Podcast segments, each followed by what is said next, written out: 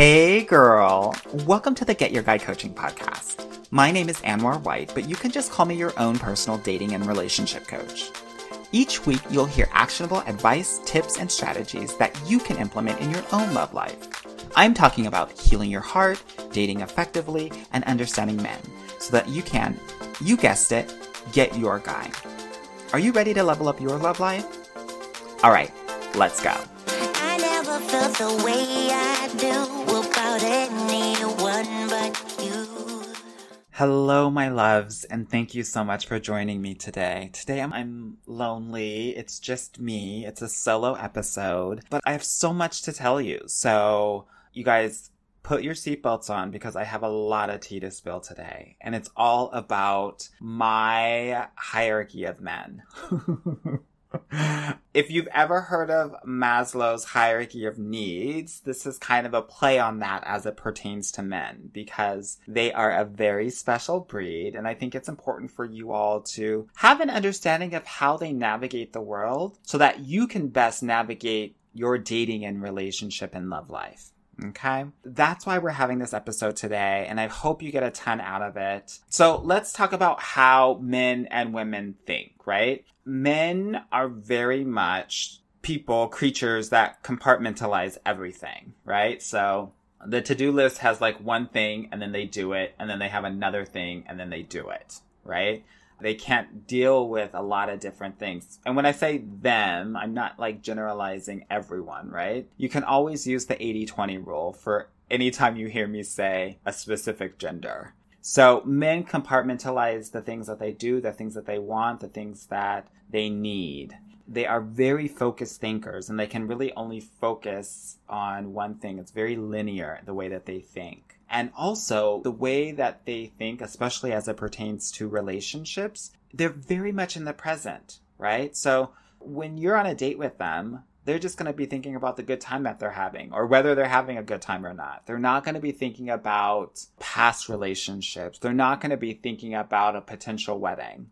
That's not where they're at. They're really in their heads are like, I'm hanging out with this cool girl. I'm having a good time. That's where their mind is at right? That they're really not even going to think about any sort of exclusivity until like dates six to eight, right? Which just roughly translates into week six or week eight of you knowing him. Whereas women might think a little bit differently. Women are what I call web thinkers or more integrative. So they're thinking about all of these different concepts and how they're connected and what they mean. Ultimately, what that also means is that their mind is all over the place. And I don't mean that in a bad way. I mean I mean that's why mothers are able to accomplish what they're able to accomplish because they're able to really manage a household and realize that oh I got to pick up Stephanie at two o'clock and then I'm going to cook dinner at you know five o'clock. They have all of that in their minds because they're able to make connections with everything and organize those things in an orderly manner that things can actually get done. You know what I'm saying? women for the most part are not so much presently minded. They're either thinking very much about the future or very much about the past, depending on the woman that you're talking to, right? Oftentimes people say that, you know, people that focus on the past have greater bouts of depression. People that are often thinking about the future have greater bouts of anxiety. So, you know, the work, depending on if you are a future thinker or a past thinker, is to get into that present moment. That's not what this episode is about, but I just wanted to kind of offer to you the differences in how men and women are thinking. Okay, so let's get to my hierarchy of men. But first, what I want to do is talk about Maslow's hierarchy, because these are the needs of human beings and how it relates to men, right? So Maslow's hierarchy starts off with physiological as level one, safety as level two, love and belonging as level three, esteem as level four, and self actualization in level five. So, my hierarchy of men are aligned with all of these different levels, right? So, when it comes to level one, physiological, these are the level one men. They're looking for their basic needs, which oftentimes just means sex. And this represents roughly 30% of the men out there. Not all men are just looking for sex. If it's available to them, they will definitely get it. But there are a portion of men, roughly a third of them, that are just looking for sex and that's it. And that's okay. That's not a judgment. But I'm saying this because I want you to be clear headed about when you are dating what this is going to look like. Right? So that's a level one guy, a guy that is just looking for sex. And, you know, the way that I teach my clients in my program will help you distinguish between all of these different levels and make sure that you're not wasting your time on all of these men that are just at level one, the physiological level of just wanting sex. The second level is all about safety, right? And for Maslow's hierarchy, this is all about, you know, having a roof over your head, right? But in my hierarchy of men, this is about having a stable job, right? There are men that can't hold a job, can't hold a place to live, these homeless dudes that want to shack up with you really quickly because they don't have a place to really stay or lay their head. They are level two safety guys. And I would say roughly 15 to 20% of the men are around this area. So that includes unemployed, underemployed, all of those things. Why am I saying this? I think this is an important point to belabor because if a man doesn't have a stable job, he cannot provide for you and he cannot prioritize you because he's going to be focused on his job and getting the best job that he can get because men are naturally competitive, right? So when we talk about level one guys, the sex guys, the level two guys, the career challenged men, I put them in one category. And I call them the disappearing acts. And I say that because oftentimes those are the men that are going to disappear on you really quickly, right? If you're not giving them sex, they're going to be out of here. Or even if you do give them sex, they'll be out, right? They're done. For men that are career challenged, they're going to disappear because getting a job is going to be so important to them. So they might actually have two jobs, right? Which means that they might be overworking. I have a client right now who, you know, was in the initial talks of talking to a guy that was working 90 hours a week. And not because he was a doctor or an investment banker, but he had multiple jobs. And there's no way that she could be prioritized in a potential relationship if that were the case, right? So those guys are going to disappear on you because they're going to be busy because they're going to be working. Or if they already don't have the specific tons of hours that they have, they're going to be always looking for more jobs, a different job, and prioritizing that. Okay, so that's level one, that's level two. Now I want to talk about level three, which is all about love and belonging. Now, this level is really about, you know, having healthy connections with family, friends, being able to be intimate and trusting. And again, these will be roughly 15 or 20% of the guys out there. When I say level three guys, it's about the men that actually don't have those things, that don't have a loving relationship with their family, that they don't have a lot of friends. You know, they have some intimacy issues and trust issues, right? They might always think that you're cheating, right? They might be jealous. They might not like to be touched or hugged or things like that. They might not talk with their family a lot. Uh, they might not have a lot of friends. So we want to look out for that. Not saying these are bad guys, but I want you to be super clear eyed about what sort of growth opportunities are needed for specific kinds of men. These are the guys that I call almost boyfriends because they have all of the things on paper, but those like those intangibles, right? The connection, the relationships, the trust, the intimacy that are so important in relationships, they do not have.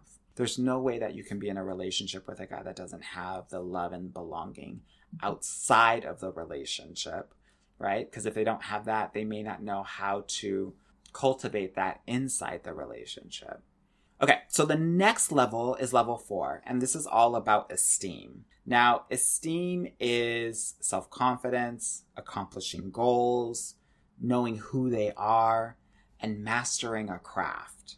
So, for the men that stop at this level, this is where we can get really sad because I call these guys like Mr. All That, but dot dot dot, meaning they got it all, but they're just not ready to commit because either they lack the confidence to, right? They lack the confidence to feel like they can provide for you. They haven't accomplished everything that they've wanted in life. And so they just feel like they can't do this relationship thing right now, right? They may not know who they truly are. They may have just gone through these different expected career paths or life paths that have already been created for them.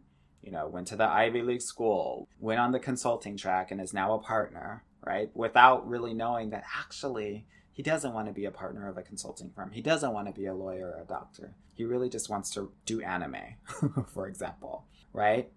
Those are the men that are still trying to find themselves, like internally, and there is nothing that you can do to help them get over that patch in terms of having a relationship with them because they're always going to be unsatisfied with their life. And if they're unsatisfied with their life, they're going to be unsatisfied with whatever relationship that you're going to be in with them right? Again, this is roughly 15 to 20% of men as well, right? That seem super high quality, except for they're just not ready to commit. Those are the level four esteem levels. When we talk about esteem, I think it's important to realize that men create esteem in a certain kind of way. Three things physical attractiveness, right? Confidence with women, and career success when my clients are talking to me about some of the guys that they're talking to, one of the first things I do is I ask them, what does their career look like? Right? Because if they're still an analyst and they want to be the director or VP, it's going to be hard for them to prioritize you because they're always going to be searching for that next thing, right? And that's going to be their priority. Men create their esteem based on their career. And if they're not happy with that, it's going to be hard for them to be happy in other parts of their lives as well. So I want you to really understand that.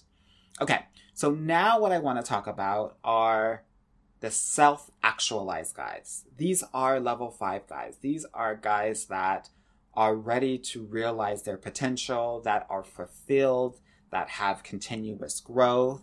These represent roughly 10% of the guys. So when I tell you that nine out of the 10 guys you go out on a date with will probably not be the one, this is what I mean. There's that 10% that are going to be ready for a relationship and are going to match with you, right? I know you're probably saying 10%, that's not a lot. Girl, this is part of the love game, right?